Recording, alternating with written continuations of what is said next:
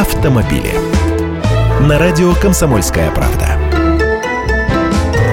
Здравствуйте, я Андрей Гречаник. В России теперь продают топливо стандарта не ниже Евро-4. В соответствии с техрегламентом с 1 января 2015 года наша страна перешла на топливо 4 класса. Производство бензина и диз топлива класса Евро-3 должны были прекратить до конца декабря прошлого года. А после 2015 года будет разрешен оборот только топлива класса Евро-5. Бензин этого стандарта продается кое-где и сейчас. К этому подтолкнули грядущее повышение требований и акцизы, которые теперь тем выше, чем ниже качество топлива. А вообще разница между типами бензина, например, разного стандарта, заключается главным образом в содержании серы. Чем выше стандарт, тем ее меньше, а чем ниже уровень серы, тем выше смазывающие характеристики бензина. Значит, снижается шум и вибрация двигателя. И улучшается горение топлива, соответственно, чище выхлоп. Только следует помнить, что качество топлива имеет значение лишь в том случае, если автомобиль заточен под этот стандарт.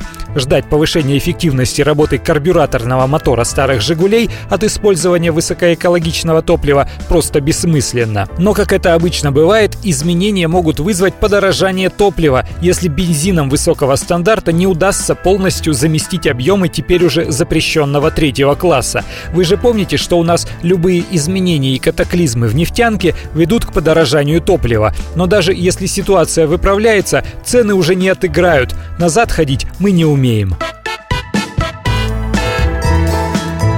Автомобили.